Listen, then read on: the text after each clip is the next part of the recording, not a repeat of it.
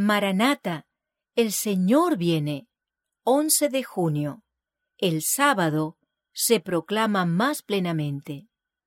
Vi volar por en medio del cielo a otro ángel, que tenía el Evangelio eterno para predicarlo a los moradores de la tierra, a toda nación, tribu, lengua y pueblo, diciendo a gran voz, Temed a Dios y dadle gloria, porque la hora de su juicio ha llegado y adorad a aquel que hizo el cielo y la tierra, el mar y las fuentes de las aguas. Apocalipsis capítulo 14, versos 6 y 7. Al empezar el tiempo de angustia, fuimos henchidos del Espíritu Santo cuando salimos a proclamar más plenamente el sábado.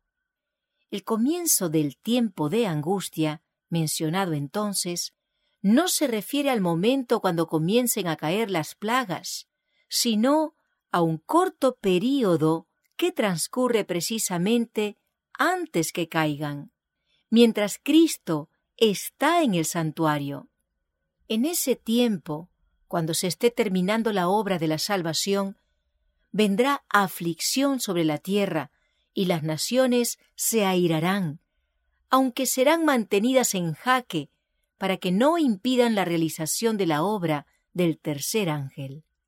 En ese tiempo descenderá la lluvia tardía o refrigerio de la presencia del Señor, para dar poder a la voz fuerte del tercer ángel, y preparar a los santos para que puedan subsistir mientras sean derramadas las siete postreras plagas.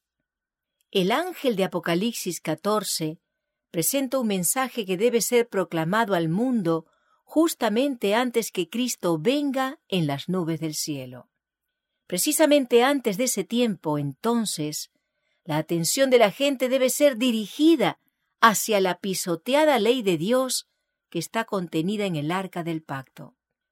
Se dan cuenta de que en lugar de guardar el séptimo día, el que Dios santificó y ordenó que se guardara como día de reposo, están guardando el primer día de la semana, pero desean sinceramente hacer la voluntad de Dios y comienzan a investigar la escritura para encontrar la razón del cambio.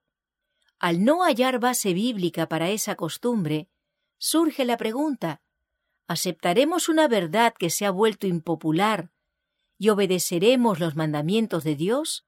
¿O seguiremos con el mundo y obedeceremos los mandamientos de los hombres? Con las Biblias abiertas, lloran y oran, y comparan un pasaje con otro, hasta que, convencidos de la verdad, asumen con plena conciencia su lugar como guardadores de los mandamientos de Dios.